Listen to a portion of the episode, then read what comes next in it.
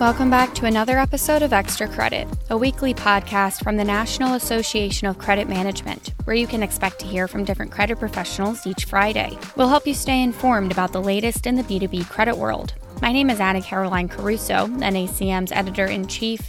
Now let's dive into this week's top stories. Amid the intricate tapestry of commerce, there exists a silent but pivotal protagonist the B2B credit management function. Credit management has played an integral role in shaping the financial health and stability of businesses throughout history. Credit is a critical cornerstone upon which the world of commerce rests, and without it, global trade would come to a screeching halt. Trade creditors are the lifeblood of our economy, currently providing approximately $5.6 trillion of capital to businesses in the United States, most of which is extended on an unsecured basis. Here we explore what a world might look like without credit, and a hint it is pure chaos.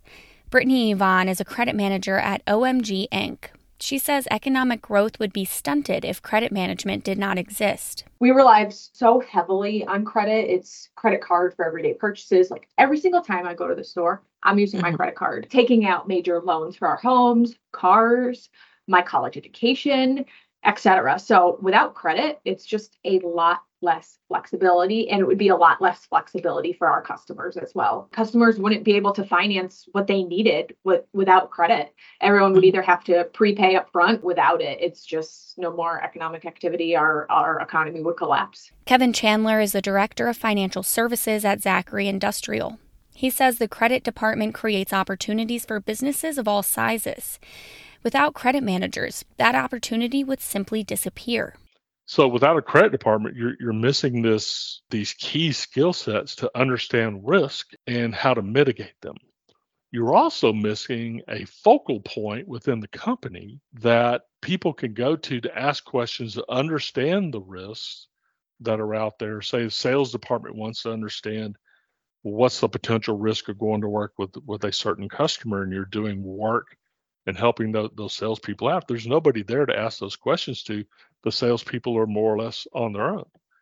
The other thing that you're missing is is sort of managing upwards. So there's there's nobody within the company that is then working with the C-suite, the executives, to highlight to them here's the risk profile that you have within your company. Here's how much risk we're taking within the various risk profiles that we have, and what is also coming down the road. So you're giving them not only a look at what's going on within your current portfolio of customers and as it relates to risk, but you're also giving them a forward-looking view as to what's going on, you know, in the marketplace, uh, in the economy, and things like that that they should think about that could potentially bring about risk in the future. Erin Stammer is Vice President of Credit at PNW Railcars and the 2023 Graduate School of Credit and Financial Management Student Leader Award recipient.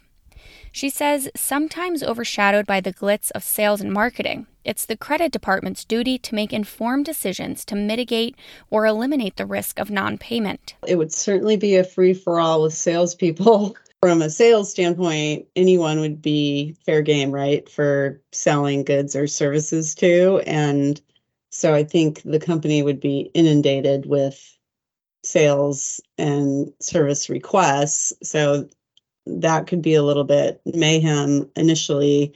It just seems like you'd have to deal in cash or, you know, pay at least in, in advance when ordered because so upon delivery or in advance because I don't know how else you would be able to establish whether this customer was trustworthy and somebody that was going to pay for those goods and services. I mean, maybe over time you could, but in a sense, like even establishing a payment history and establishing that customer is a credit function, right? Also, you know, you without a credit department, you're not able to vet a number of things about the customer in advance. So, you know, verifying where they're located, their legal entity, their correct name, obtaining any kind of references, um, obtaining a credit application or a contract, getting a contract signed. And so overall, it would just increase the cost of you doing business. Stay tuned for more on this topic in the February issue of Business Credit Magazine,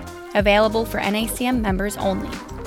That's all for this week's episode of Extra Credit. We'll be back next Friday, but until then, be sure to follow us on Twitter and LinkedIn.